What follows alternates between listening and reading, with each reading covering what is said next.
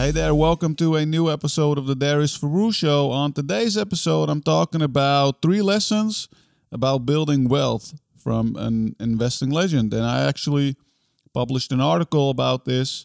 And on the podcast, I'm going to go a little bit more deeper into the topic. And I'll also share a little bit more background about Jesse Livermore, who I'm talking about in the article.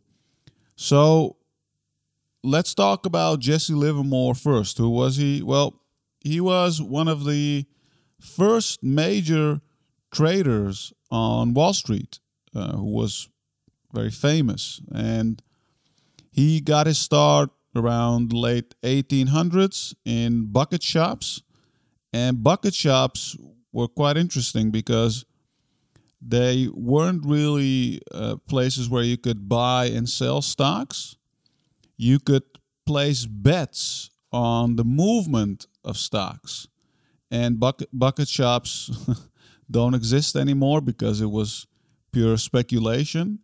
Uh, these were just uh, places where you could go, and it was just like a bookie, it was just like a gambling house or whatever you, you want to call it. And you could go there and you could just buy a piece of paper that said, Well, I'm betting so much money that this stock is going up. And the way that you would bet is basically the same way that you would buy a stock, but you wouldn't actually buy the stock.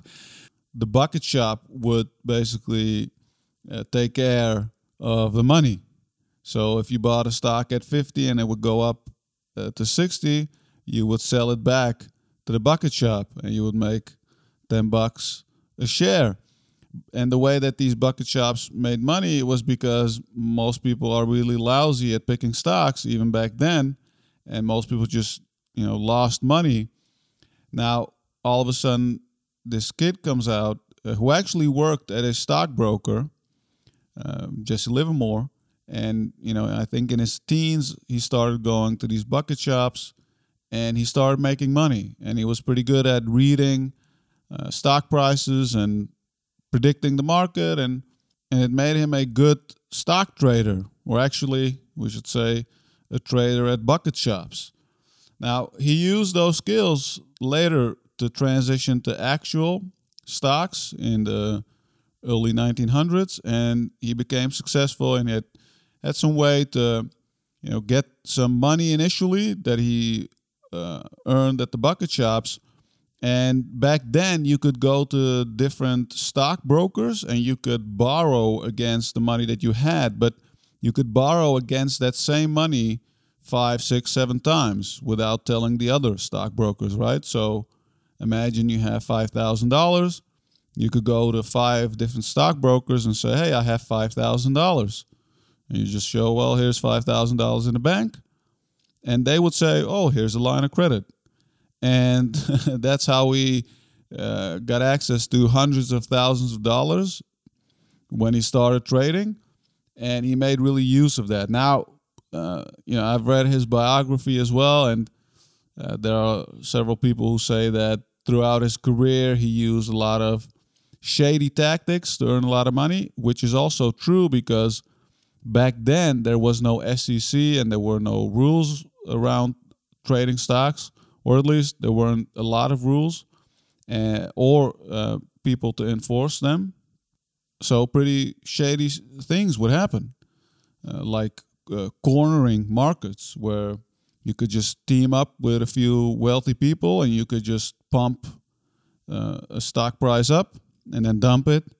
Um, and those things still happen today, but obviously we have the SEC, which uh, uh, has made its goal to prevent those type of things. But so Jesse Livermore basically made use of the environment that existed in the stock market in the in the early 1900s, and he got really wealthy. And he also lost his fortune several times, and it didn't end well for him. He got depressed, and you know later in life he uh, ki- killed himself. Uh, it was a you know quite tragic life after the 1930s for him, when a lot of things changed after the the Great Recession or you know the the stock market crash of 1929. But um, I always like to look at the lessons that he shared and the things that he uh, he learned about wealth and about money and about trading, which are more related to the psychology and behavior. And that's why I think they are still valid today. So that's a little bit more background about Jesse Livermore. Now let's talk about the lessons that I shared in the article. And if you haven't read the article, I'll add a link to the, the description of this episode. So the first lesson that I shared is that discipline is key. So why is that? Well, you know, in, in real life, there's often some room for making mistakes. You know, if you make a mistake at work or you know um, in your diet or you know anything that doesn't have very high stakes, it's not the end of the world. You can you know correct the mistake. People will not die. You will also not go broke. Well, you can if you make uh, big mistakes with your money and in the stock market or with investments and particularly if you make several mistakes in a row so you, so you don't necessarily have to make a very big mistake once which is what a lot of people assume but most people go broke by making smaller mistakes in a row that's the the biggest danger of losing money and um, you know not getting rich. So that's why you really want to be disciplined. And what does it mean? It basically means just that you create some rules around the, the way that you invest and behave with your money, and you want to stick to those rules. That's the most important thing. So Warren Buffett's rule number one is never lose money, and he never breaks it.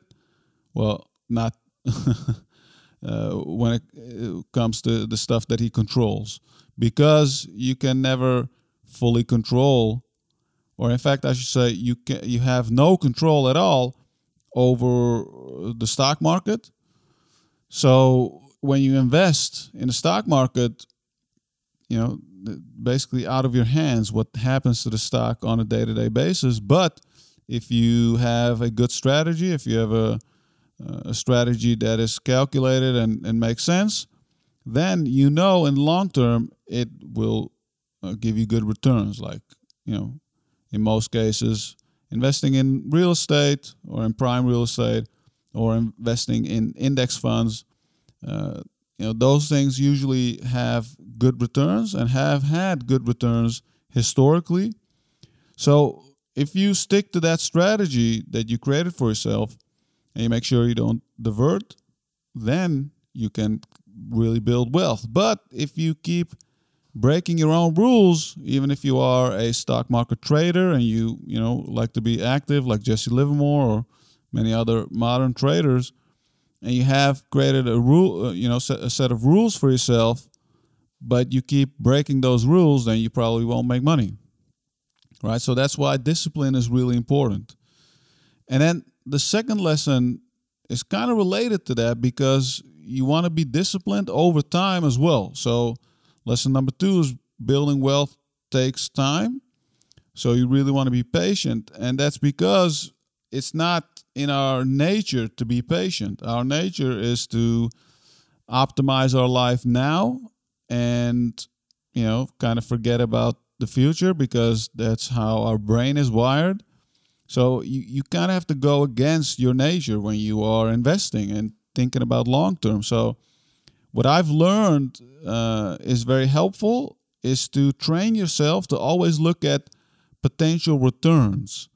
So, for example, um, if you don't have you know, a lot of money that you can invest right now, you can think to yourself, well, I have, I don't know, 500 bucks. Should I buy an iPad or should I put it in an S&P 500 index fund and maybe get like 10% return in a year, which isn't outrageous? And most people say, "Oh, it's very low, and I'd rather buy crypto and double my money or whatever." That's fine. Um, you know, people can do whatever they want. I prefer to have some return because it's better than nothing. And if I have like 500 bucks and I have the option to spend it and just make it go away on something that I don't really, really need. Let's say you already have an iPad or whatever, it's like two years old or something, and you really don't need it, and you just want to have it. Then you can think, well, hmm, I can put that money in the stock market and have a better return in a year from now, and then we'll see what happens. So that's pretty good. And the thing is, you know, like 10%, 500 bucks, you, you can think to yourself, well, 50 bucks, well, who cares? Well, you should care because you made a good decision. It's not really about the dollar value, it's really about that you are training yourself to look at returns. And if you do that, you always learn that the best returns happen over time. So you'll slowly set yourself up to become a, a better investor. And then that's a habit that will pay off for the rest of your life. So that's why I really like to train myself to become more patient when it comes to these things. And then the third lesson um, is have basic knowledge about the financial world. So I've learned that um, you know the the the economy and the financial world is a true machine, and if someone tells you, well, you should invest in the stock market, and you don't know anything about finance and, and about the stock market, then you probably don't feel comfortable investing. Doesn't matter how convincing someone is. But the moment you start reading a little bit more about the stock market, even if you just go to the, I don't know, the stock market Wikipedia, and you learn about how old it is and how long people have been investing, and you look at, you know, the, the positive returns in history, and you, you learn how big the economy is, how many players there are, you know, how many institutional investors, and how much hundreds of millions of people rely on the stock market. Then you think to yourself, "Oh wow, this thing is so big and eh, you know such a, an important part of our life that if the stock market collapses, life will collapse. So as long as life is not collapsing, I will invest. And if it collapses, we'll grab some crossbows or whatever people do and in the, those types of TV shows and movies, and we'll start roaming the world and start to survive. I don't know. There's always a probability, right? it's not very high, but uh, it could happen. But as long as that's not happening, I'm I'm just going to invest. So, and that's because you know you just learn a little bit about history and you see, well, that's something that people have been doing for hundreds and hundreds of years. And uh, if some people have been doing that for so so many years, it's very likely that we will keep doing that for the next 500 years and so forth. All right, so that's some background about the, the article that I published. If you have any questions, feel free to share. I'd love to talk about those in upcoming articles or the podcast. Um, I hope you found this useful. And uh, until the next episode, like always, take care.